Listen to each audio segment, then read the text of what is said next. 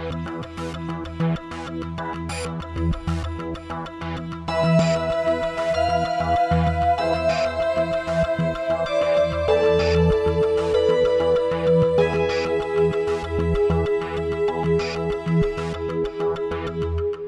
gang, welcome to episode 117 of the No Proscenium podcast, the voice of everything immersive.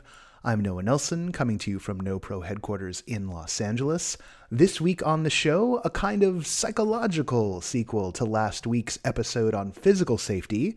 We have sex positive psych, Dr. Liz Powell, a licensed therapist and coach who specializes in LGBTQ poly kink friendly therapy joins us to talk about the mental side of safety and emotional risk. Plus, Elan Lee, co creator of Exploding Kittens and former chief design officer at Xbox, joins us to talk about his passion for escape rooms. Now, let's, before we go on, let's just stop for a second. What other show is going to bring you this lineup? What other, what other one? You can't even get this on late night television. This feels like late night television in the 70s. We're going to we're going to tackle some some big ideas and we're also going to talk about just play and games and there's kittens that explode and there's there's there's frank talk about kink. So I'm just going to tell you right now this one gets the explicit tag.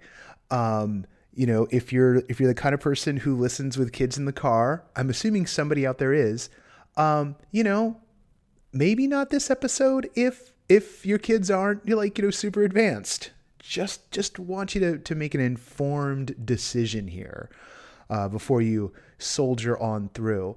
Um we don't go any dark places um just you know don't don't I don't think this episode needs needs a, a, content advisory necessarily in that sense, but we're going to have a frank discussion uh, about uh, some serious issues that have uh, cropped up in the community in the in the past few months. Uh, more on that in a second. Let's get back to the part where I beg you for money, because that was supposed to be the segue, and then I like jumped into you know preparing you instead, uh, because I care uh, I care about you uh, possibly more than I care about myself. Uh, Patreon.com slash no proscenium. That's how you help what we do. And oh my God, we do a lot. Um, you know, we've got the website going on, noproscenium.com. We have the amazing staff who've, who've, who've really started to spin up in the just the past few weeks. Like suddenly, oh my God, we've got an operation going. Uh, we've got an operation going that pulls in less than four hundred dollars a month. Um, so nobody's getting paid. Um, I'm I'm just covering the basic bills uh, to keep the functional thing functional. Um, if everyone who was in everything immersive which is the facebook group that we we run and and takes a a lot of time, uh, more than you'd think. Um, but running groups, uh, you know, could be someone's career. Um, if everyone who was in there, and we're over 2,000 people, 2,000 people in Everything Immersive right now, and there's a lot of people are active. Uh, if everyone at Everything Immersive was dropping, oh, I don't know, $5 a month uh, into the No Proscenium Kitty, um, we'd have like an operating budget basically. Um, I wouldn't have a day job, yada, yada, yada, yada, all those sorts of things. So I'm just saying, if you're a regular listener of the show, if you uh, enjoy the newsletters, this podcast, the website, um, think of it like a subscription to a, a major metropolitan newspaper uh, of your soul. So there you go. There's the pitch patreon.com slash no proscenium. As always, Ross Sigworth of the Rathskeller Club is our supporting backer, our, our sustaining backer, as we like to say, public media style. And uh, joining the cause this week is Max Zumstein, whose wonderful show Betwixt got an extension. Uh, congratulations on that, Max. Uh, and hopefully we'll see even more work soon from you. But indeed, uh, we need everybody on board. Um, I'm, I'm, not even going to joke anymore. Just like a storm's a coming. So uh, just please uh, let's let's get ready for for uh, changes ahead. Um, hey, now that's something you can do for me. Here's something I can do for you. If you're in the New York area, our friends over at Future of Storytelling and the Fost Fest they've offered us up a discount code 20% off tickets to FostFest with the code NP20. So NP20 gets you 20% off tickets to FostFest.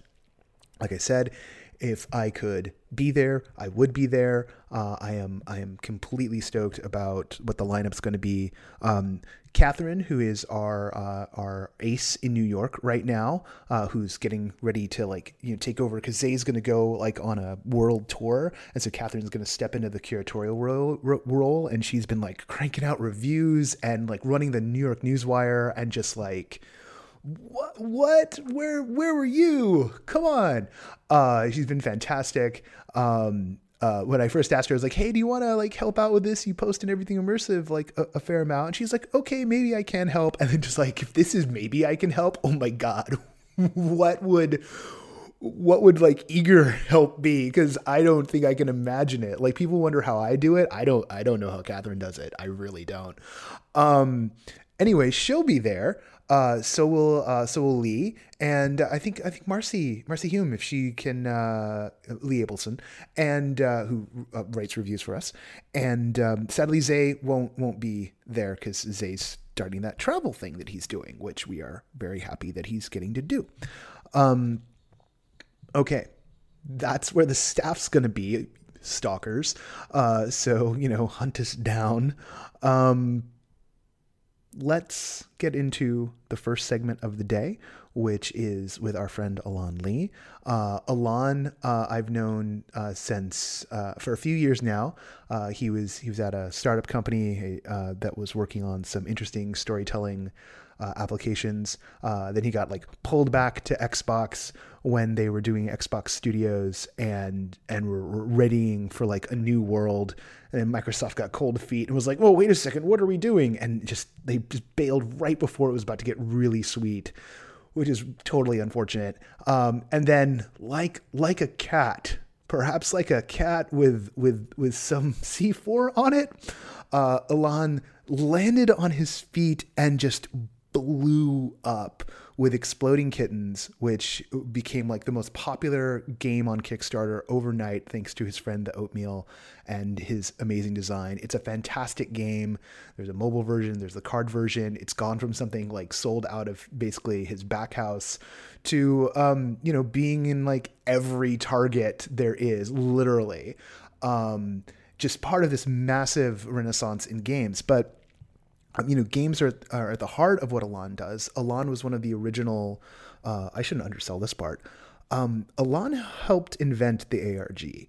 Let's just for those who don't know the history, uh, he worked on Cloudmakers, aka the Beast, which was the promotional campaign for uh, Spielberg's AI, which was basically the original ARG. So if you're out there and you're you're loving the Lust experience, or if you're playing uh, in the Nocturnal Fandango universe, or if you ever did the Heroes ARG or any of that stuff, the guy we're about to talk to, he he, yeah, it starts it starts with Elan and his buddies way back when.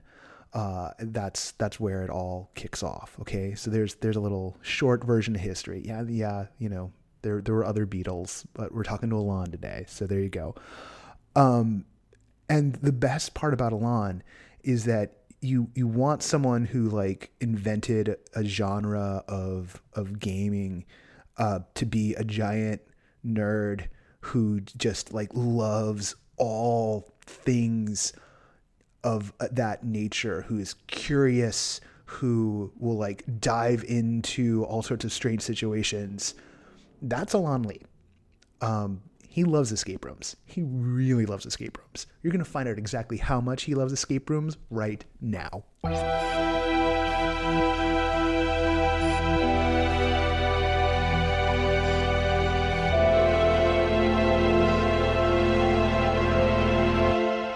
Elan, you know a lot about games. Uh, I would I would argue that maybe you know more about games than anyone I know, and no and, pressure and there. I know, wow. Okay. Well, well, and, and and you and we know a lot of the same people in common uh, when it comes to gaming. So you know, but but still, um, I think that's kind of you. I'm going to say that's safe to say. I'm not going to invite. I, I appreciate I appreciate the badge of geekdom. Thank you. Yes, I will wear it with pride. Good, good. Just just just enjoy it. Um, and you may have be the person with with the possible exception of the gang at Room Escape Artist, uh, who I think may have they've I think they've gone to more rooms than anyone alive. But aside from from David and Lisa, you're the person who has gone to the most escape rooms, and I think I think including David and Lisa, definitely the most escape rooms in Southern California of anyone I know, and maybe anyone period. So yeah. I wanted well, to have say, you on the show. They say the uh, the first step of recovery is admitting you have a problem. So I have a problem. I go to way too many escape rooms, and uh, there doesn't seem to be any end in sight. There's there's there's truly no end in sight. There's there's no end whatsoever. Uh, you are doomed forever to escape rooms. Um, what have you seen what have you seen? What have you learned? What's going on in escape rooms these days? Uh, what's yeah, that's sort of an open ended question, but like oh, you're you're my go to guy. Yeah. um I've seen all kinds of cool stuff, and I've also seen all kinds of horrible stuff. Um, lots, lots of horrible, like so many horrible, horrible things. It's just, it. I mean, we could do an hour on that if you ever want to. But uh, mostly, what's fun to talk about here is um, what I've really seen is this really exciting trend in entertainment, and and that trend is audiences are more and more willing to spend money on experiences rather than products. Um, they want to be immersed. They want to fall into a fiction. They want to go home and tell their friends about this incredible experience that they had. Uh, more and more every day than uh, here's this object I bought. And uh, there's certainly room for both. There always will be, but um, it used to be so heavily sided towards the object world, and now its its experiences are starting to have their day in the sun, and it is so delightful. And it's the exact reason why I've got you know hundreds of, of escape room uh, escape rooms under my belt. What keeps you going back into those things? I mean, you said, you know, it's about experiences and not products, but what is it about escape rooms that that just piques your curiosity? I um I live in this totally delusional world. I always think of myself as the the the ninja, the action adventure star, the the I, I am the hero of my own narrative every single day, and um, my whole life, uh, the real world has never quite lived up to that version of reality in my head. And escape rooms are the first thing I've ever found that start to justify my outrageous claims that I've made since I was born. That's honest. no, but, but okay, let me let me unpack that a little bit. Like, yeah, no, think, no, that, that, that, that came no, we'll as just, judgy, but I mean, it's we'll like, just, oh, no, we'll just leave it. Yeah. yeah. no, no, unpack no. it, unpack it, go for okay. it. So, so I think everyone goes through this, um, at least to a small degree, right? You you watch a movie, you watch a TV show, you read a book, um, and you always sort of project yourself into the protagonist role. I could do that. Or uh, uh, when when they accomplish something miraculous, you you feel a sense of accomplishment because you were there with them. You you sort of occupy a little piece of their body. Uh, you share a brain for a moment, and that that belief that that that belief that your life has uh, little hints of the extraordinary, right? Not just ordinary, but the extraordinary in it. Um, we all carry that around with us. It's the reason I think that we read those books and we watch those movies and we get so excited um, when when we have those small victories. Um, an escape room is the first thing that I've really found where instead of just passively participating in that extraordinary narrative, you get to actively participate. For one hour, you are the protagonist the story will only move forward based on your accomplishments or failures. And if you fail, mm-hmm. if you are not the action hero that you were that you you've always thought of yourself or at least that you get to be for the next 60 minutes, the whole narrative comes to a crashing halt. and things go wrong and people stay trapped instead of uh, achieving freedom. And that's so alluring. I love that. It's so it's, it has such a strong appeal to me um, because uh, all over whatever city i'm in there's these little tiny 60 minute instances of extraordinary. That's beautiful. What's um no, i'm serious like I, and I know the caffeine's making me sound flip today, but like, I love that lens on it. You know, like it's like, yeah, there's this promise. You know, it's sort of like you know, our entire culture promises us that that the the ne plus ultra is is you know being being the hero, right? For better or worse. Um, and some people some people take that as you know well of course like i'm the hero of my own story so whatever i do like shh, to heck with everybody else. But this the escape room is like no no we're going to test this theory. Are are you the hero of your own story? Are you good enough to play the role of protagonist? Seriously, right? Trial um, by fire immediately. Yeah. Yeah. Even if it's just like even if it's a game because it is a game but still like it's like how clever are you? Um yeah I love. What? I love Speaking rooms, of, I love, uh, I love those rooms where. Um, they start off in the most extreme way possible. If you've ever done one of those rooms where you start off blindfolded, or you start off handcuffed, or you start off separated from the rest of your team, like in separate jail cells, or whatever the fiction, uh, whatever the fiction is, those are always my favorite ones because they don't mess around with, okay, let me read you the story off a piece of paper. Please bear with me. I just was hired today. I don't really know the story by heart yet. You know, I hate, I hate, I love the ones where it's like, put on this blindfold, push me in a room, turn the lights off, begin. And it's, okay, where am I? Who am I? What do I have to do? Um, I am the protagonist. Nobody's going to break that fiction for me for the next 60 minutes. And I am either going to succeed or fail based on my own abilities and my team's abilities to actually perform as that protagonist. How? What's your uh, n- not to not to like nerd compare here or anything like that, uh, and uh, but because I'm not going to reveal mine. But what's your success rate? Uh, I actually know my success rate exactly. Um, oh my god! I, uh, yeah, no, I keep a very. I'm I'm such a data nerd. I love data so much. Um, whenever I do a Kickstarter campaign, I geek out over numbers for like months before I launch the campaign to figure out meticulously how much each reward tier should be and how many backers I should aim for and how long it should run for, and I I, I analyze everything. So uh, I know my exact success rate. Um, uh, my success rate at the moment is uh, 93.8% success.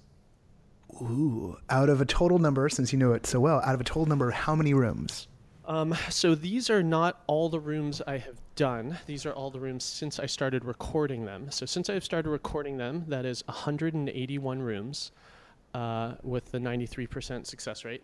Um, the total number of rooms I've been trying to track down for a very, very long time. It's somewhere closer to about 300. Um, but uh, it's it's hard. Like those were back when escape rooms were literally some guy in his apartment invites me and a few friends in, and he's written a shaky story, but it's mostly just like a whole bunch of puzzles on the floor, and you have an hour to solve them all. So and uh, and miraculously, you survived that process. Yeah. right. You know, like we joke often, like, and, and, it's so funny. Like the first time anyone encounters uh, the sort of the, um, let's say, the more homebrewed side of the immersive world, half the time the comment is, you know, this would be a really efficient way to kill people. And it's like, yep, yep. Yeah, we're willing to go to strange people's houses. We'll hop in a car and put a, oh, there's a blindfold here. Let me put this on myself. Let me just help you. it's it's amazing, know? right? Built yeah, in built yeah. in alibi, built in method, like everything everything yeah. a detective needs to to convict someone. You're just walking into all of those things for them. It's amazing. P- pretty much, yeah. The, the, the the hopefully nothing will ever happen, but if it ever does, the first thing out of a detective's mouth is going to be like, "They did what?" yeah, I know, right? I've done um, like uh, last weekend last weekend in Seattle, um, I did a private escape room in some guy's apartment and uh, it, it was crazy, right? Because I'm walking into a stranger's apartment. Uh, he is literally locking me in a room. He is taking away my cell phone. He's locking it in a box so I no longer have access to it. Uh, and, and, then he's and then he leaves, right? And then he's like, "Well, I'll see you in in an hour. Uh, I hope you're able to survive." And I look around and just think like I didn't sign a waiver. Nobody knows I'm here. There's no cameras. I have no cell phone. Everything about this is creepy, except that I'm so excited to be here and I can't wait to get started. Oh my god, Elan. oh, there's so many things that go wrong. But maybe we shouldn't even be telling people that because it's just like, oh, I'm gonna get the guy who made exploding kittens because all the games are lost. I'm just gonna lure him to my apartment anyway. That's that's hopefully will never happen. Um, you've you've been tracking all this stuff for a while. Are, are you going to do something with that data?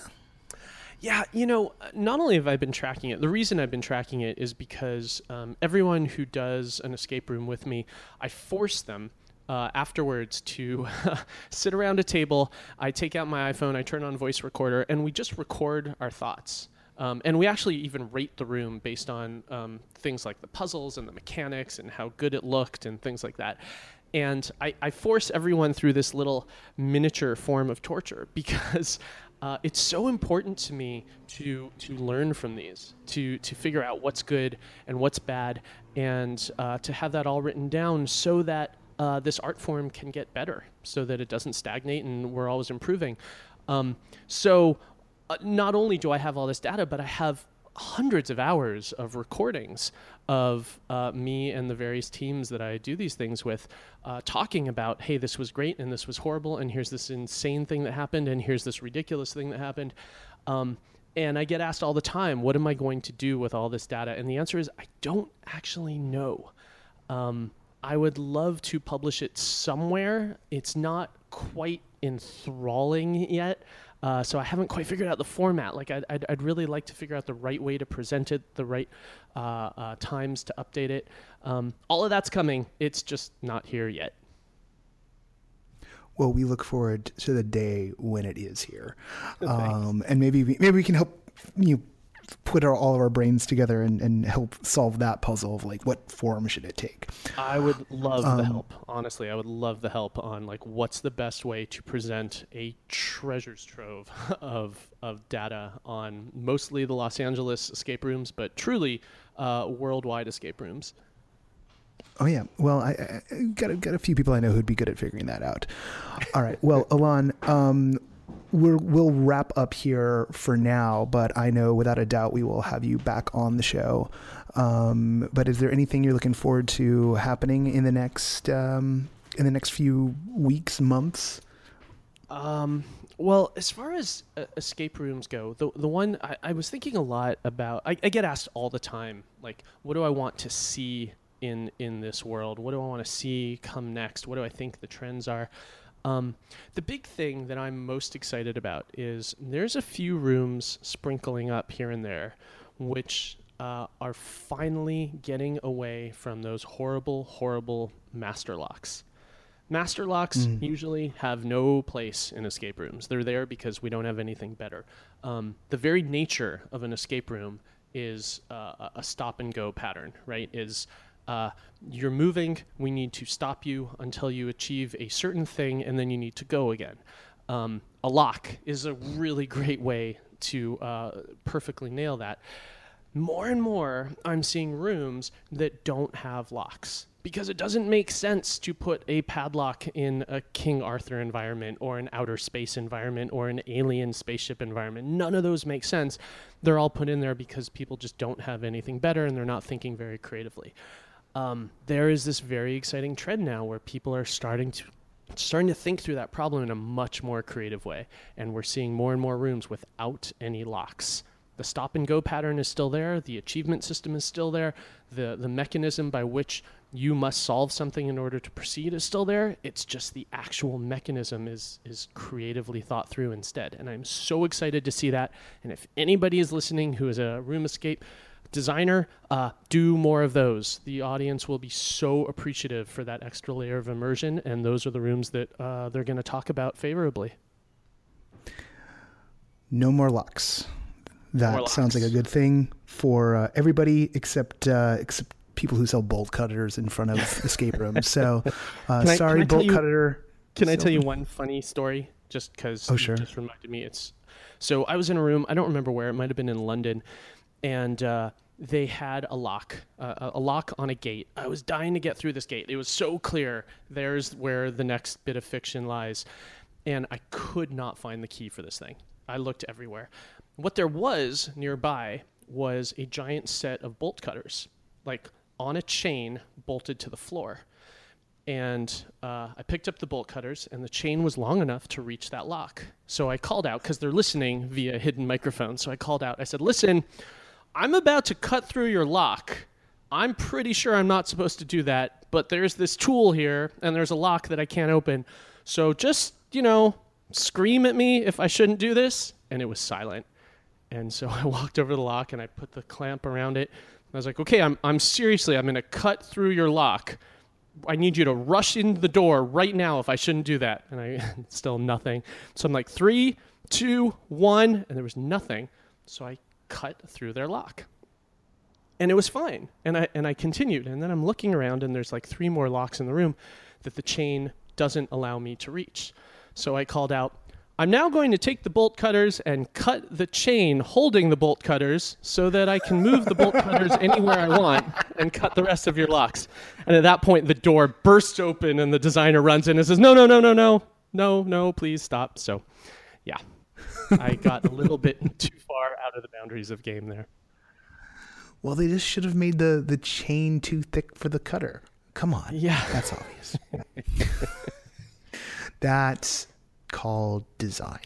All right, Elan, Yeah. like I said, we'll have you back on the show. Uh, this has been a blast. And uh, if people want to hunt you down, uh, where should they find you? Uh, easiest place is on Twitter. That's where I spend most of my time these days. Uh, it's just Elan Lee, E L A N L E E, uh, on at Twitter. That's where I tweet. That's where you can tweet back at me. Once again, want to thank Elan for jumping into the show and talking escape rooms with us today. Uh, escape rooms uh, went to a great one. Went to the new elevator shaft at the basement this past weekend. Um, had a lot of fun. Wrote that up on No Proscenium. You can read that uh, review there. There's a bunch of reviews coming out. Catherine just wrote something up out of New York City. Um, just just go to the website. Honestly, like I used to be like, oh yeah, you know, we do things to the website. No, no, just go to the website now. NoProscenium.com. We're we're cranking it out left and right. Uh, but yeah, back to the basement. It was fantastic. Oh my goodness, the elevator shaft is amazing. Um, you know, sometimes you'll be in an escape room and you're like, oh yes, there there are puzzles in this room, and there is a there is a door with a lock in it, and we will get the key. Um, and then sometimes, far less often, uh, you will be in an escape room, um, and you'll be like, oh my god, I feel like I'm on a movie set. This is one of those times. If you are cool with the horror genre, uh, then um, then the basement. Oh, yeah, you just the basement's the way to go, no doubt, no doubt. All right.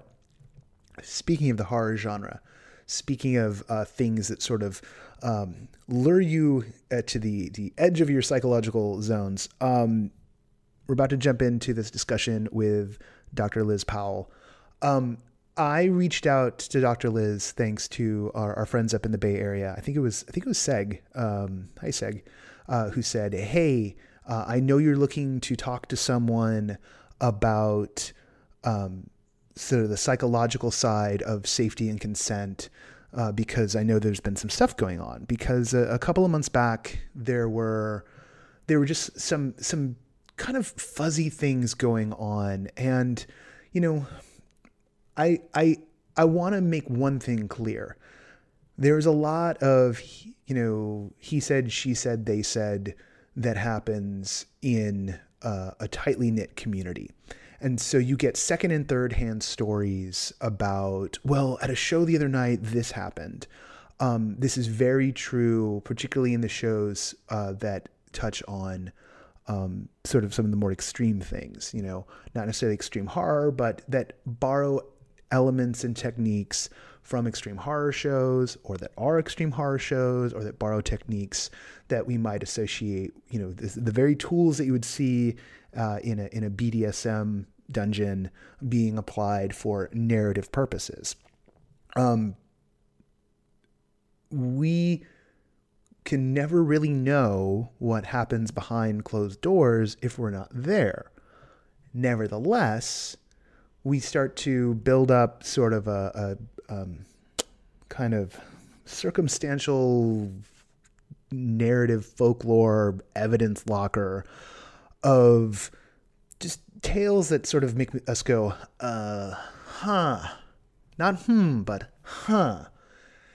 And I worry sometimes that folks are diving into these experiences both from a participant and a creator side without necessarily having all of the the wisdom and knowledge and language that comes from communities that have been dealing with some of these issues for a very long time. You know, we had an episode where we talked with Jason Carl of By Night Studios. I think I mentioned that in this interview.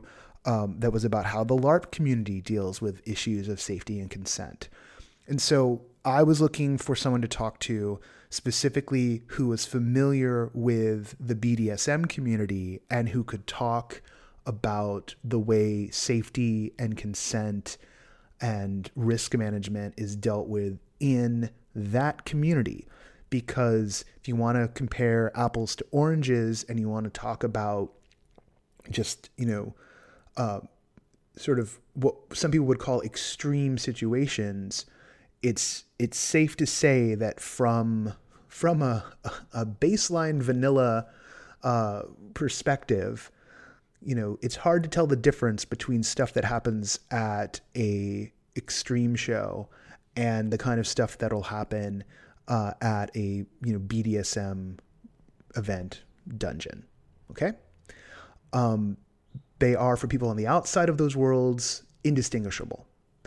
On the inside of those worlds, there's all kinds of things that distinguish how they how they operate. And interestingly enough, one of the things that distinguishes them is that the BDSM world, the kink world, has a lot more language and a lot more experience with negotiating out and navigating the waters of consent and safety. I'm going to sound like a fucking broken record on this one, guys. Um, for good reason, in that we need to move the discussion forward. And that's why I was so excited when a couple of months back I got to talk to Dr. Liz on the phone I was standing in the El Cerrito BART parking lot because I was in, you know, on a Bay Area trip, and she was in San Francisco. So it was like doubly ironic. We were on the phone. We were trying to meet in person, but the, our schedules couldn't mesh. And then uh, Liz has been going all around. So it's just now. We recorded this last night. It's just now we were able to do this episode.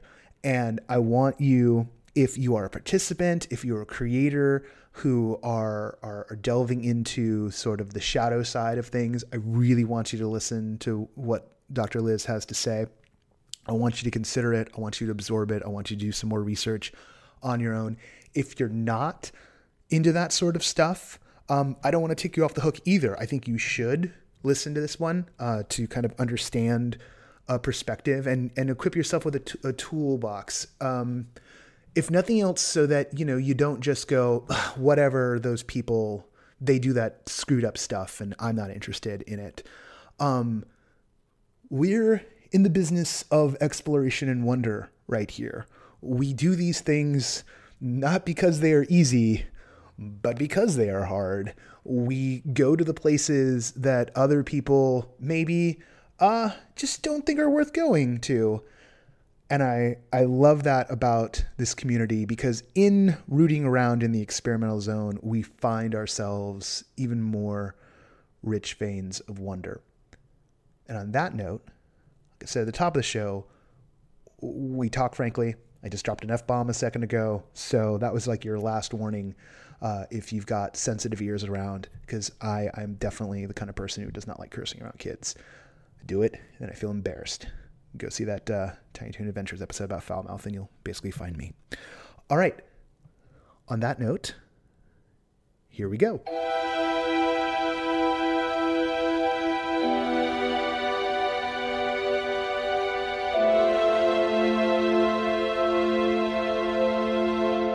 So, Dr. Liz, um, maybe you could tell the No Pro audience uh, a bit about yourself. Probably in the in the cold open, I probably gave a basic spiel, but uh, I'd love to hear how you present yourself to the world. Sure. So, on the professional side, I am a therapist and a coach and a speaker uh, and sex educator who loves working with folks who are queer or kinky or non monogamous. Uh, on the personal side, I am a queer, bisexual, genderqueer woman who identifies in kink and BDSM as a switch. Uh, I am solo poly, which is a form of polyamory that's practiced um, largely as an individual rather than in coupled formats. Uh, and I also identify as a slut. So I do a lot of fun, sexy things with a lot of fun, sexy people. There we go. And and that's just what I love about what I love about the poly community as I've experienced it uh, as someone who grew up in the Bay Area and has had friends in it for a very long time is just sort of how just direct they are about the nature of things.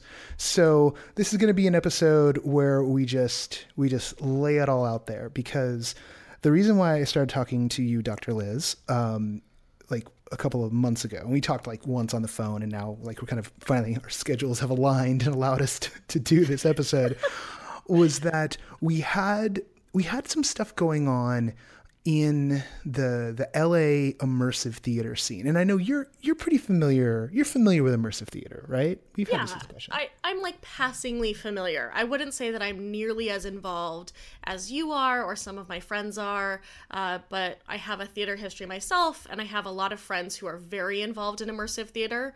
So at the least, I kind of understand most of the lingo fantastic. And indeed, uh, it was some of the folks up in San Francisco uh, around the Rathskeller Club who uh, clued me into uh, your your specializations here, and we specifically because we were looking at some stuff that was going on um, in in the extreme haunt world and in uh, in some of the shows that kind of really and some of them have pushed back on me and they said they said like oh we don't we don't want to we don't want to you know be labeled with BDSM we don't want people to like think of us as this way. We don't want we don't want to be thinking in terms of sex parties.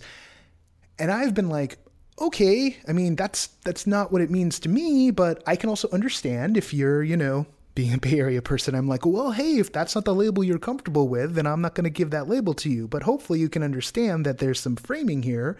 There's some tools to talk about things like informed consent and safe words and the, the way in which experiences can be, uh, particularly experiences that involve what some might call edge play, um, mm-hmm. uh, can can be done in a way that are that are safe and fun for everyone, and don't necessarily have to involve, you know, things of a sexual nature, but they may they may blur around there and the importance of having kind of unambiguous discussions about things that do get blurry and confusing. So yeah, and I think the one thing that I would say, just like right off the bat, is that coming from a kink perspective and a you know sex party goers perspective um, a lot of folks talk about how do we keep people safe in our spaces and that's not usually possible we can talk about how we manage risk and how we identify what the likely risks are going to be and give people uh, as much empowerment as possible to help keep themselves safe. But I think that thinking of it as risk awareness and risk management is better in the long term because safety is something we are all going to fail at over a long enough timeline. Mm. That's that's particularly apt, I think, in a, in a couple of dimensions. One, you know, we've had we've had some non sort of uh, kink adjacent safety issues uh, that are sort of just pure physical safety issues in in LA. Uh, we did like a whole episode actually like the previous episode of this was just about like how do you how do you approach from a design standpoint just making sure everything's physically safe um, and this episode, I'm sort of seeing as a companion to that as being okay, how are we trying to make things?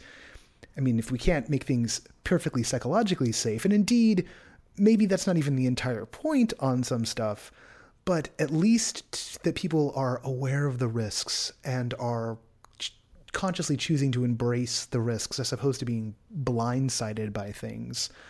Um, because I know in, in, my own head, I have this adage uh, that I stole from um, James P. Carse of those who must play cannot play, with the idea that if you're being forced into a scenario, you're you're not really able to play within that scenario. Yeah. I mean, the parallel phrase that I use with a lot of the folks in my communities is that if consent cannot be revoked at any time, it is no longer consent.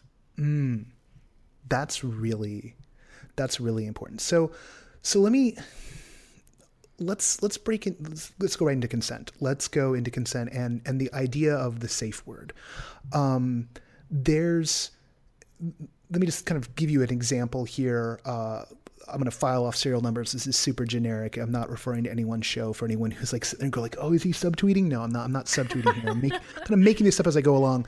Um, we will have shows, um, and indeed, I think this this they even go beyond the extreme haunt, but a lot of it comes out first out of the extreme haunt community. This idea that um, there's there's a safe word, that at the beginning of the experience you're told a safe word uh, and that safe word uh, will generally just shut down the whole thing. So it's usually like if you call the safe word, your experience ends, there'll be no refund.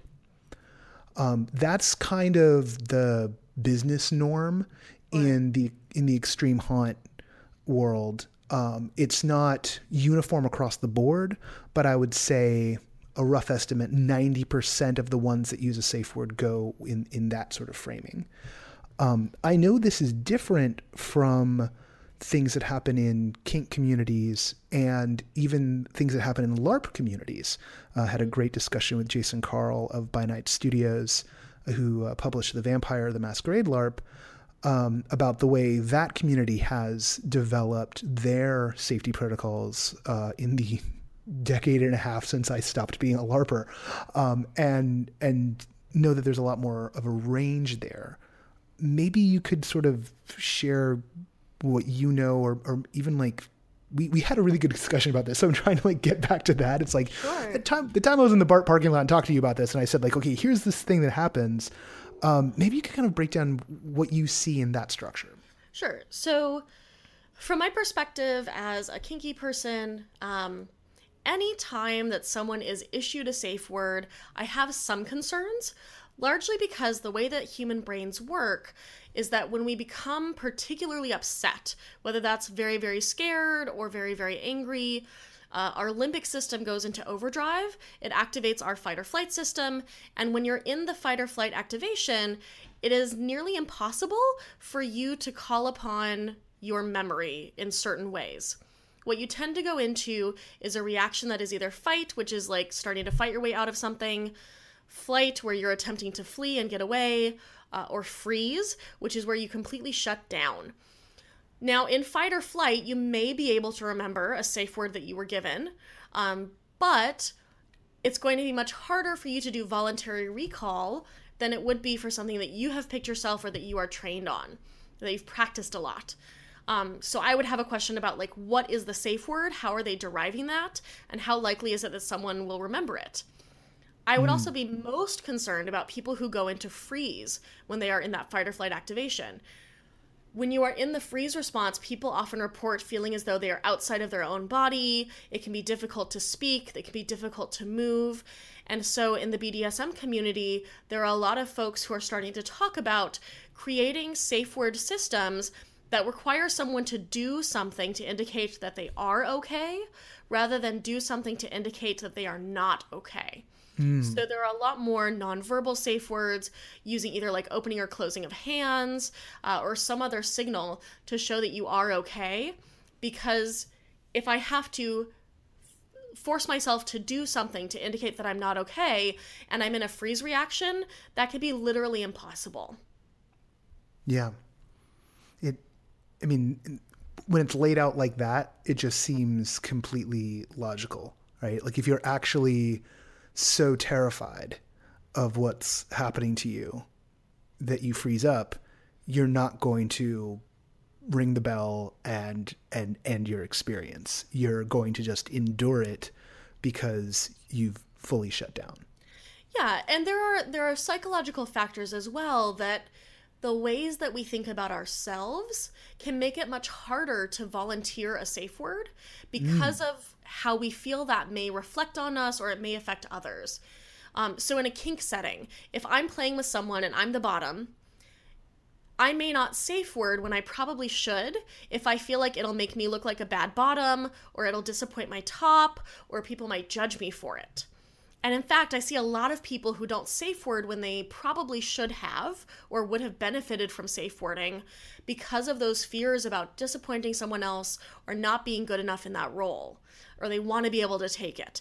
And so, if you're having a belief about yourself that you should be able to get through this haunt, that you should be able to endure this, uh, that it shouldn't be that big of a deal, even though you are you are experiencing psychological harm, you may not volunteer a safe word because of those factors let's interrogate this a little bit. I mean, and I don't necessarily ascribe to this, but I know there's a there can be a point of view that says, well, you know, part of the reason why you put yourself into this situation, whether this is an extreme haunt where you're, you know, confronting fears, or it's uh, it's a uh, you know it's a, it's a sub situation, is in order to have your boundaries pushed a little bit to go outside of your comfort zone. So um, there's isn't there going to be some level of you know sort of psychological damage, psychological trauma as part of that, or is that no. just like the totally oh, wrong no. framing? no. So there is a big difference between working on what I would say is expanding your comfort zone and pushing boundaries, and also a difference between engaging in something that is frightening or that um, pushes the, your edges and something that is harmful. Um, kink and BDSM play should not be harmful. It may hurt. You may have physical pain. You may, in the moment, have distress, but it should not be creating lasting harm. That is not the goal of any kink player that I know of who practices in an ethical or healthy way. Because for most people, kink is actually a means of healing. You're looking for ways to explore these things that may be distressing for you within a loving container so that you can come back from them stronger and more whole than you were before. When you are working on expanding your comfort zone, if you try to push too hard too fast, what you end up doing is actually shrinking it. Now, the reason I say that I don't want to think about it as pushing boundaries is because when I use the term boundaries, what I mean is the limits of what I'm okay with folks doing with my body or my time or uh, my mind. And if I set a boundary, that should not be pushed. Uh, it may be you can maybe ask questions about it, but if I say, I don't want you to touch me, and then you decide to touch me a little bit anyway, that's not actually okay. Let's flip around from the point of view of of the participant in in immersive or in this case we're also we're thinking kink from the point of view of the the sub or the bottom and into the creator into uh, the top the dominant. Um, and indeed we can we can sometimes and i will sometimes myself particularly in the more extreme stuff think in those terms of that essentially oh yeah you know you're going into something where you're giving up a certain amount of control. Well i'm i'm in i'm in ds land now. So what what are the ethical considerations? How should someone who is creating something that may involve uh, touch may involve a certain amount of force may involve um, you know simulated danger there are there are some experiences that involve um, you know simulated waterboarding and and and other things of that nature.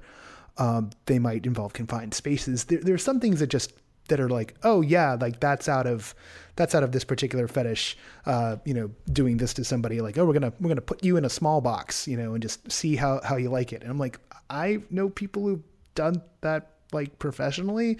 Right. Um, so just okay, like that's what you're doing now. Um, what what what's the thought process there? What should people who are designing this stuff be thinking about? What what's a what's a good frame for them to be holding in their head as they're thinking about how to approach you know risky material so what i would recommend is uh, starting from an understanding that the majority of people will often overestimate how much they can tolerate and how much they can actually endure. Most folks, especially if it's presented as like uh, a thing that they can show their toughness in, will think that they can do way more than they actually can, uh, especially if they are not someone who is practiced at finding where their limits are. Um, so, in the kink realm, we usually talk about going less hard than you think you could because it is so easy, especially if you don't have a long-standing established understanding of how that person reacts to push further than you intended. So in these kind of situations with immersive theater, you don't know these people. You don't know them. You don't know how they react. You don't know what their trauma histories are. You don't know what is going to create something that is harmful for them or how something that was fine two seconds ago could suddenly become really not okay. And even though people are agreeing to come into this situation that they know may push at some of their their hard spots that may um, expand their comfort zone in some ways it is really really important that you let people have informed consent about what that means uh, for instance i do not love heights uh, i can deal with them now because i've done a lot of work around it but if all of a sudden i found myself standing on the precipice of something high and I didn't know that that was going to be happening, it would be really easy for me to get so upset and so dysregulated that it would be hard for me to come back from that okay. Um, people who have histories of sexual assault or physical assault or violence may not disclose it on a on a survey that's sent out to them about an immersive theater event because it's really fucking personal. And then it's easy for them to end up in a situation where they're suddenly experiencing a lot of very strong emotion and feeling very triggered without a good way to explain why that's happening. So I think the biggest caution that I would give is that you don't know these people. So you don't actually know how much they can take. You don't know for certain what may trigger something really hard for them. So when you don't have that knowledge, it's really important to have an extra degree of caution, to check in in ways that you can to monitor them more closely than you think you need to. Because I think that when we're topping or when we are the ones creating these experiences, we have an assumption that we'll see things sooner than we tend to. Because we're enjoying it so much. It's this thing that we're proud of. It's this thing we put a lot of effort into creating. It's this thing that they said that they wanted. And so it's easy to get swept up in those expectations and those feelings and not notice that it's not actually going very well for them. So pay close attention. Monitor folks. Do they look like they're actually doing okay? Do you have ways to check in with participants throughout the experience to make sure that they are still doing okay? In a kink scene, we don't just like start the scene and then not check in again until we're done. You find ways to check in and monitor with each other throughout the entirety of the scene. Um, when I'm topping folks, I rarely go more than a few minutes without checking in in one way or another to try to gauge with them where we're at as related to where we're aiming for. Um, make sure that you get as much information as you can from folks and be judicious in the way that you utilize that information. If people tell you they have a phobia, that could mean it's really uncomfortable for them, or that could mean they will literally fall apart if you expose them to it. So just have a keen awareness to how the information that you're getting may be incomplete or may not tell the story that you think it's telling you. There's there's something to the idea, particularly when people share a phobia or f- share share something that they're that you know is a hard limit. Um, and I'll hear tales sometimes of people sharing hard limits and then having the hard limits hinted at, even verbally, Mm-mm. and that eroding that eroding some of the trust. Right. Um, and and it's just it it strikes me. It doesn't strike me as as malicious and and not necessarily naive when I hear something like that. It it just strikes me as something that people just don't aren't aware, right? Like they're they're not necessarily aware that the idea of a hard limit has some real weight to it and that you can throw someone completely out of the experience. It's the same thing as if, you know, if if the set collapses, people aren't going to sit there and like and we kind of had this the other day and be like, oh, I, I just I hope the show just keeps going. It's like no, the set's freaking collapsed. Like let's right. deal with that. And this is sort of the psychological equivalent of that. It's like oh, you you just obliterated the line, or you just brought in something that puts a wall down between me and the experience. And and and when you're talking there, you're talking about, you know, checking in. It just made me think about the fact that the number one thing that I've found that's driving this is the quality of attention, right? So there's there's all these jokes. Well, there's all this, you know, conventional wisdom, call it a joke, but over years that we live in an attention economy, right? Like mm-hmm. everything's about how many eyeballs can we get stuck to a screen, yada yada yada. Oh, can we get a million eyeballs? Congratulations, you get a quarter. Um, so like everyone's everyone, all the media work is devalued. Everything we do is just like you know, this. It only matters if like 10 million people see it, etc. And here in this immersive world, you know, we're we're able to charge a lot more because people want not just to you know have something to themselves for a while but to be seen. They're paying for that attention. And the idea that people wouldn't be being attentive while they are giving themselves over to these experiences sort of defeats the entire purpose. So this on a certain level that kind of thinking just feels to me that's got to be the baseline when a creator is coming in. And if, if you're not thinking about having that level of attention particularly if you're doing stuff that's high touch uh, anything that's extreme, then you're just really in the wrong business. You're really in the wrong art form. Uh, you you want to make something presentational instead. I mean, here's the thing about hard limits.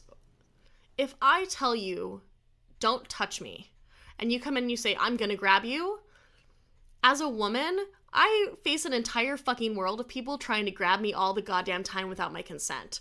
If I have paid you money and told you don't do this, and you say you're gonna do it, I'm gonna be furious and I'm gonna be scared as fuck. And not in the good way. Not in like the fun, exciting way. I'm an adrenaline junkie. I love roller coasters. I love getting scared. It's fucking awesome. But if I say don't do this and you hint at it, I'm gonna feel violated not excited, not scared in the way that you're going for. It's not okay. It's not okay to violate people's consent. If someone tells you explicitly, do not do this, you don't even need to know why they're saying it because, frankly, they have a really good reason. There was something else we talked about um, when we first talked a couple months ago the idea of consent and peer pressure. And I think we, we touched on it a little bit, you know, talking about people's ideas of themselves mm-hmm. when uh, and the, the, someone has the idea of themselves as like a tough person, and you know, maybe they won't call the safe word because they feel like they're they're they can kind of get through it. But we have in in these in these shows because the narrative is linked to whether or not you call the safe word, um, but so too is is the sort of the the cultural discussion around the stuff is, oh, did you did you call the safe word? Did did you tap out? Um, so there's actually, and that's actually the thing. Like, did you tap out? There's, there's like, it's, it's like it's wrestling, right? It's like it stops being kink and be, starts becoming wrestling at that point. Um, which you know, there's, there's a way to say that's a, that's a, there's a valid way of viewing the world. You know, as uh, athletics. You know, like tapping out, like oh, you lost, but but there's this kind of alchemy going on because there's the desire to have the story there's a desire to be part of this community and there's there's a desire to kind of you know endure the physical thing. And that can all kind of get melded up in in in ways. Yeah i mean so the vast majority of people i see who have trouble with boundaries it's people who feel like they can't say no because they would disappoint someone or they would upset someone or it would make someone angry with them. So many people in our culture of all different genders resist saying no to things that they genuinely want to say no to because they don't want to upset someone else or they don't want to look weak or any of those things. So when you are in an environment that is specifically about like enduring and and being tough and like getting through the challenge, there is going to be such a huge peer pressure involved that it's going to be an extra layer of difficulty in expressing those concerns. Most people don't say no when they really should. Most people don't set the boundary when they really should. And if they're going to further get judged for doing it, it's going to be an even greater disincentive. I think that I get where it's coming from. Like the idea with these immersive theater experiences is to, again, push your limits, to try to expand further, to see how much you can take. But I think that when you make it competitive or you make tapping out a problem or something that indicates weakness or that would have a judgment attached to it, that is going to make it really hard for people to do it even when they need it. Now, that's not to say that it's necessarily impossible for folks. It's to say that it is highly likely that there are people who are staying in longer than they should or who are not tapping out when they should. And when you're running these experiences, having an awareness of what that kind of enduring looks like. What are the nonverbal cues folks give when they're in their freeze response? How can you look for people's behavioral cues that they may actually need to be tapped out? How can you find spots to check in or closely monitor how folks are doing? You're going to have a much greater chance that you're not hurting people. I don't think anyone in these experiences or in these fields wants to hurt people. They don't want to cause lasting harm but it's really easy to do if you're not being very mindful of how you approach things. Yeah, I think I think in the full realm of from immersive theater into extreme haunt, I think there's only one person who um, we all assume actually wants to harm people, and uh, from everything we can see, the authorities keep shutting down uh, his his uh, little project um, and, and has for, for years. Um, and, and those who know who I'm talking about will know who I'm talking about. And yes, I, now here I am subtweeting somebody because uh, that person doesn't deserve to have their name said anywhere at any time. Um, it it did bring up an idea that you know I used to listen to a lot of video game podcasts. Shock, and in the in the mid aughts, mid to late aughts, there was a lot of talk about fail states in games, and this idea that you know that comes out of video games of like you know oh like you know three lives and you're dead, or like how hard can the game be, uh, you know like making the game super tough, so you got to like you know endure it, um, and then this this idea that you know the, there's this constant you know, just fail state, fail state, fail state, and you had this generation who had grown up gaming and been like writing about games since they were like kids and now they were in their 30s and they started to find fail states boring. It was just like oh game over is boring. Fail states are boring. Can't we find some other way than just like have the character die? Can't there be consequences as opposed to fail states? And i look at the design on some of the stuff and i kind of think of it that way. You know like does it have to be you know does it have to be end of line? You know, like, oh, you know, this is a linear experience. You only went so far. You're done. There's this opportunity to, from a narrative standpoint, to if someone, you know, you drops off a line, to instead of just being, you know, shown the door, instead opening up a new track, opening up a new path, um, opening up a different avenue of story. Now that from a logistical standpoint for a small company would possibly be entirely impossible.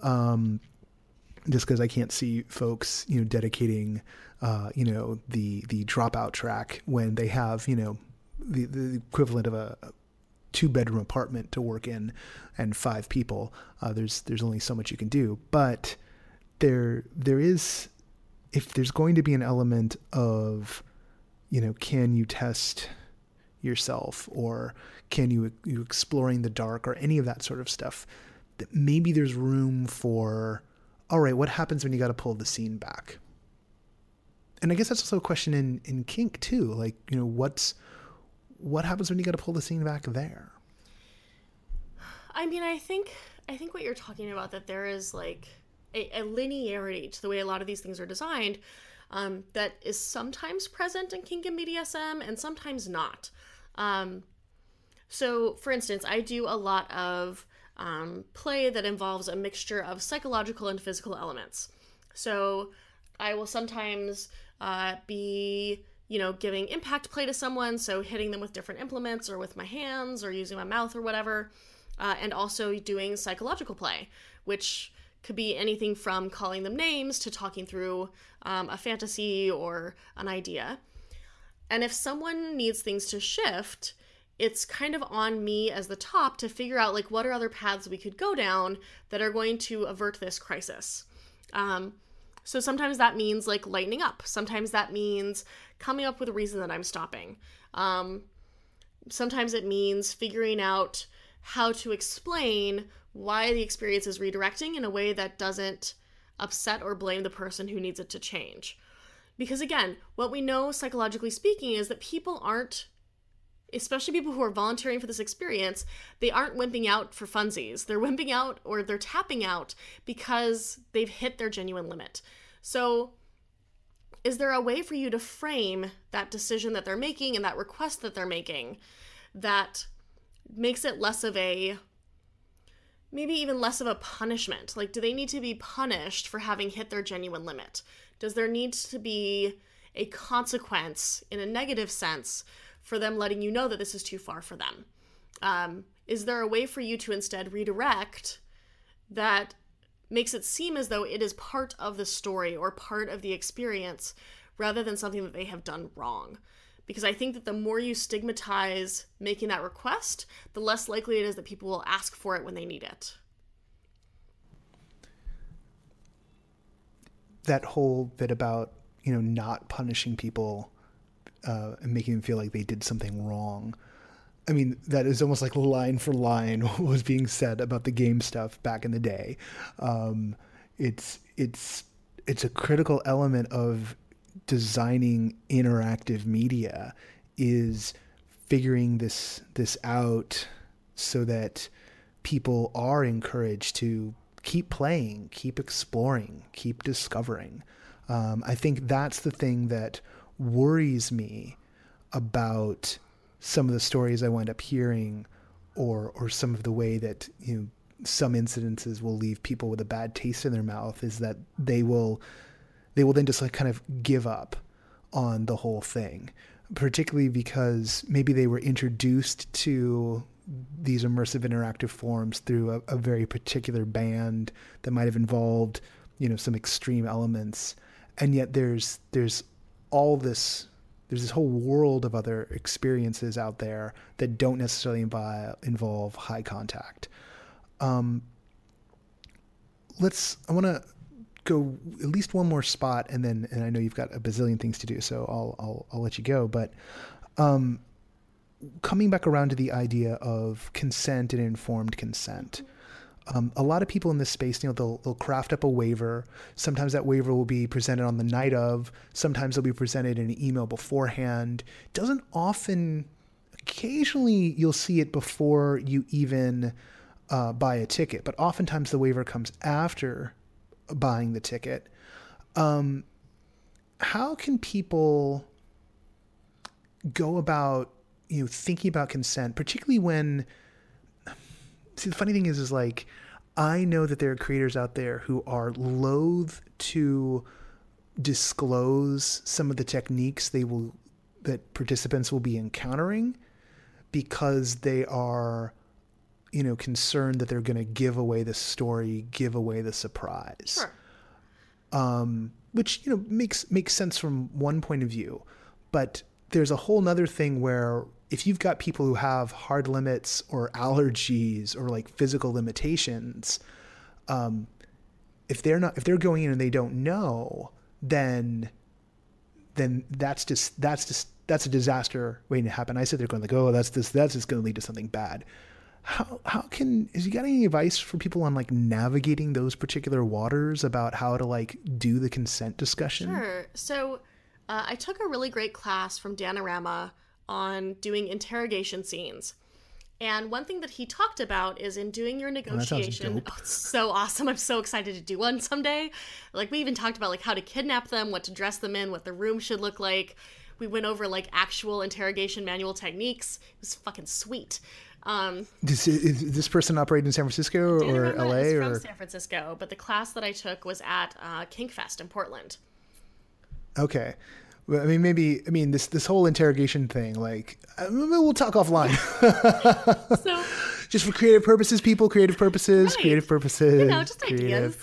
Ideas and stuff. Just ideas. Uh, but anyway, what he talked about is that in negotiation, what he'll do uh, is ask them what all their hard limits are, and then throw in things that no one would ever think would happen in a kink scene just to get them fucked up about what might happen. So if you have a waiver, you can throw in a bunch of shit that you're not gonna do as things that might happen.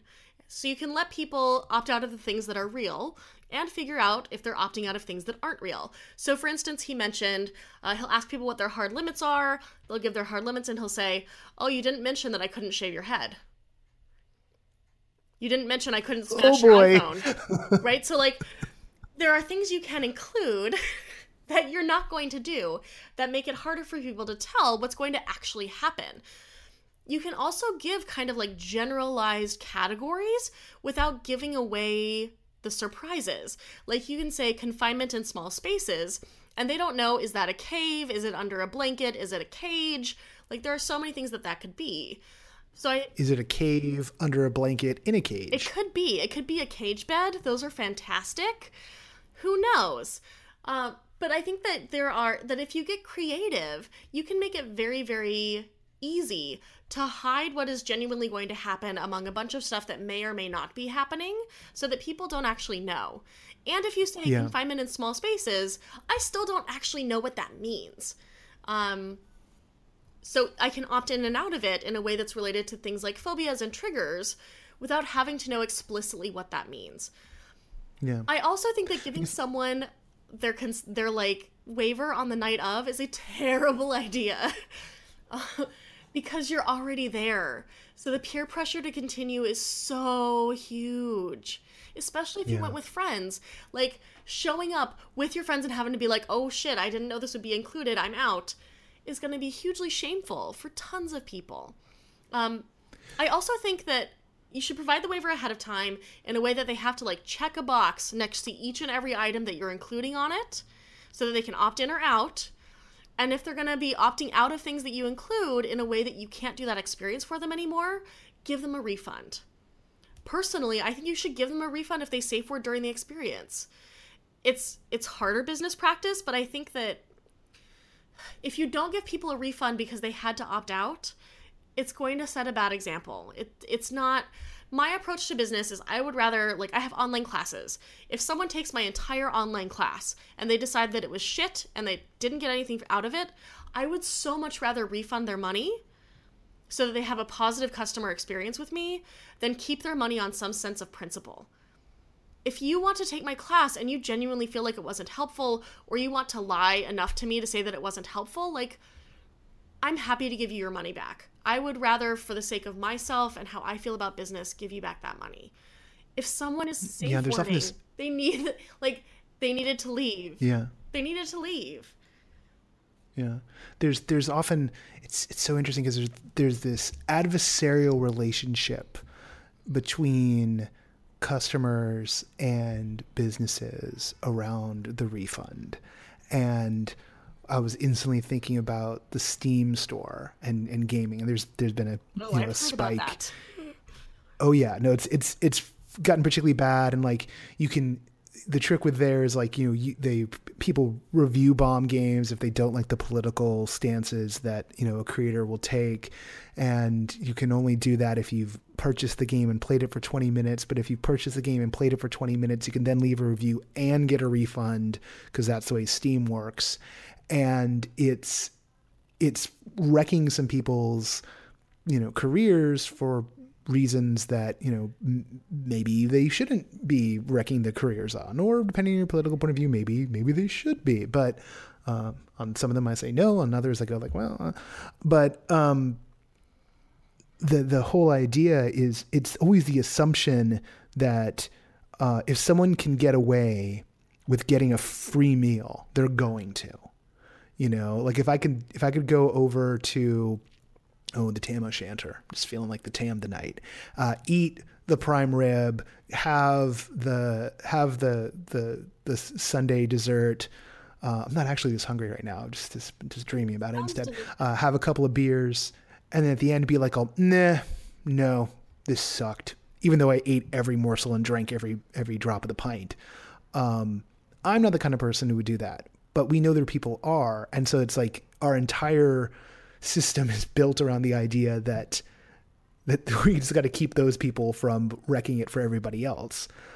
Um, but I, I think I concur with you. It's like if there's there's a there's a way of doing this that's a communal sense of if someone if someone had a genuinely bad time, we probably we you know and we wanted them back, we probably would do whatever we could to like you know make them feel, you know, like they were welcome, like they were, like their presence was honored and cared for. And I, I, I hear what you're saying. Like, there are some people who will scam the system. But at the end of the day, I would so much rather give refunds to the very small number of scammers that there are so that I can leave the people who opted out or who safe worded out for whatever reason. If I can give them back their money so that they feel like they had a good experience, I would so much rather do that. Because the vast majority of the time, the people who are safe wording out or asking for a refund are people who genuinely needed it. Scammers are such a small percentage of the population. Yeah. And again, like if it's even if it's a handful of them, I would so much rather do that than screw over people who really needed that.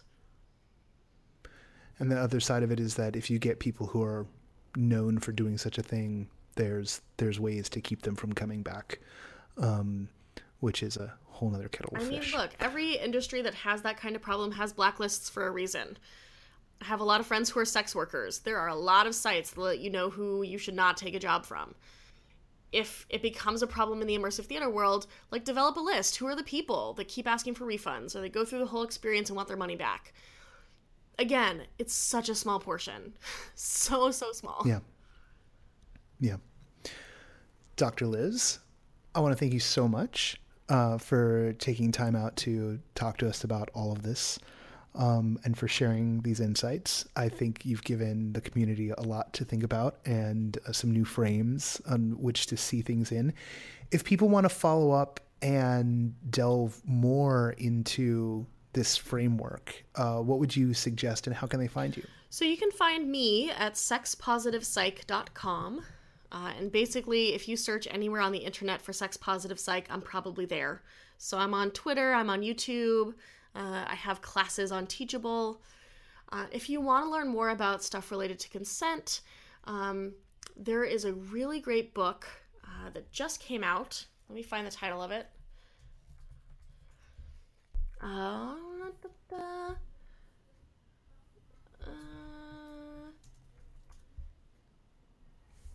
So it is called Ask Building Consent Culture.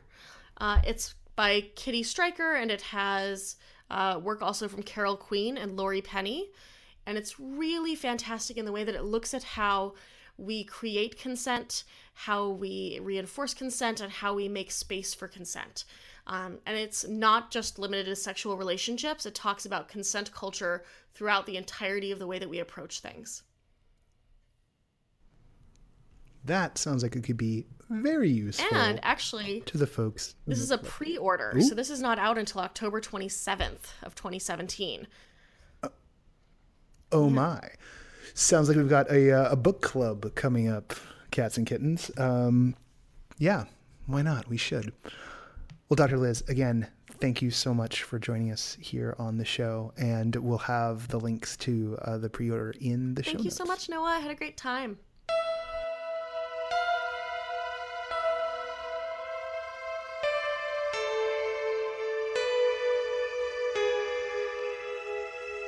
Once again, want to thank Dr. Liz for being our guest on the show today.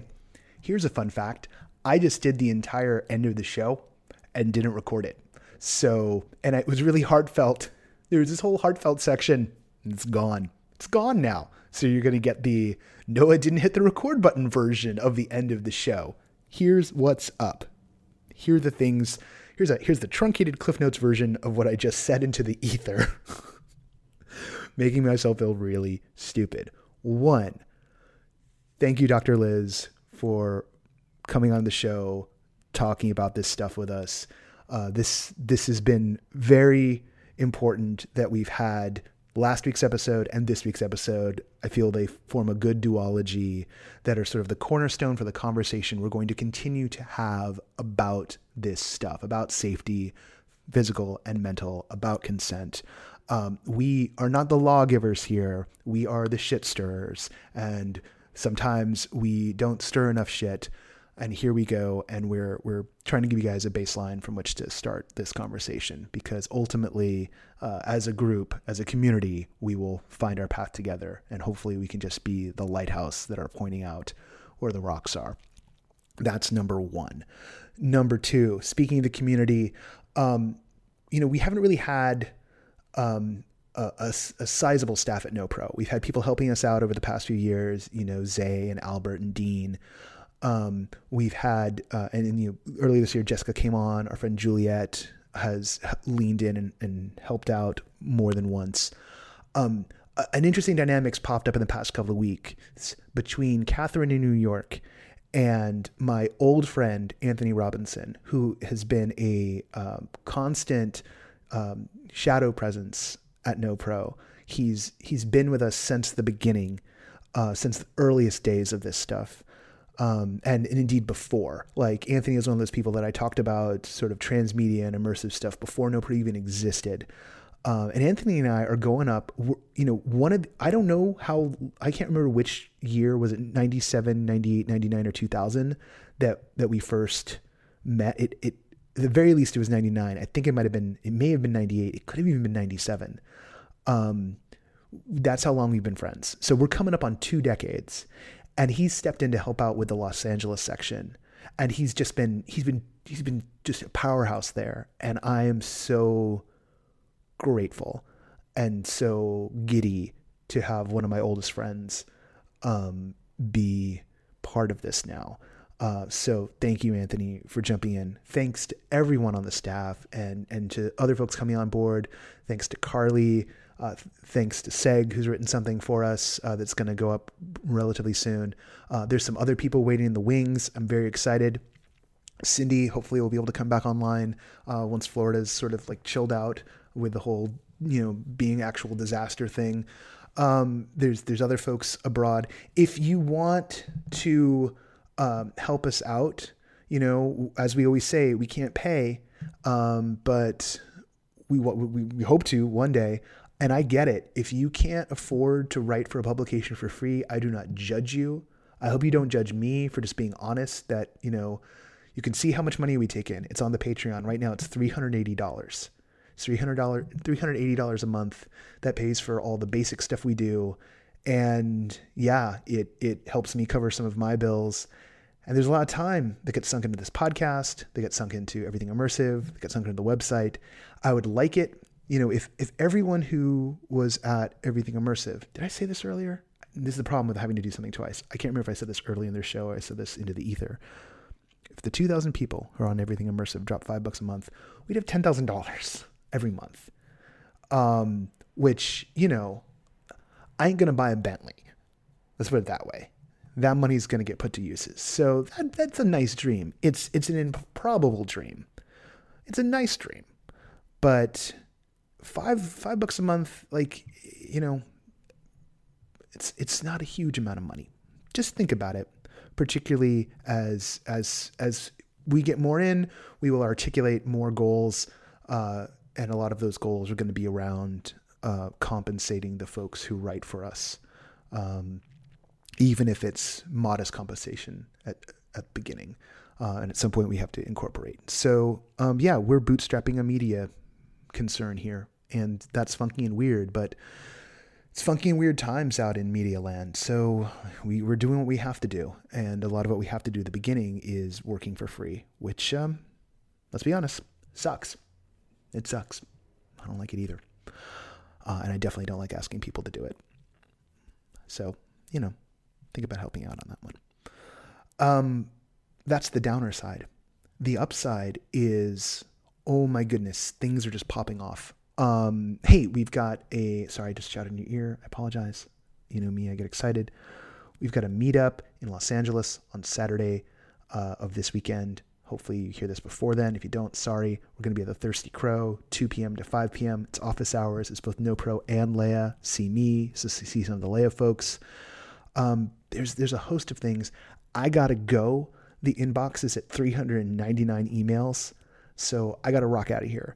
Um, sorry you didn't get the original version of this one. The tribute to Anthony was even more heartfelt. Trust me, it, it was Anthony. It really was. Um, so I'm just going to say the parts that we gotta, we, we always do, that we gotta do, that we're proud to do each time. First off, the sustaining backer for No Proscenium at Patreon is Ross Sigworth of the Rathskeller Club. If you want to become a sustaining backer and get your name on every single episode of the podcast, you should check out the Patreon and see what that requires of you. That's number one. Number two, um, Chris Porter of the Speakeasy Society, Society, I can't speak, does the music for this show. Um, we love it. It's fantastic. The show wouldn't be the show without it. Um, I don't, I literally, period, end of story. I mean, we used to without it. It doesn't sound like the show to me anymore when I listen to the old ones. I don't actually listen to the old ones. Don't worry, I'm not that sad. Not yet, anyway. All right. On that note, oh, man, I wish you got to hear the original version of this one. It was so much cooler. Until next time, I'll see you at the show.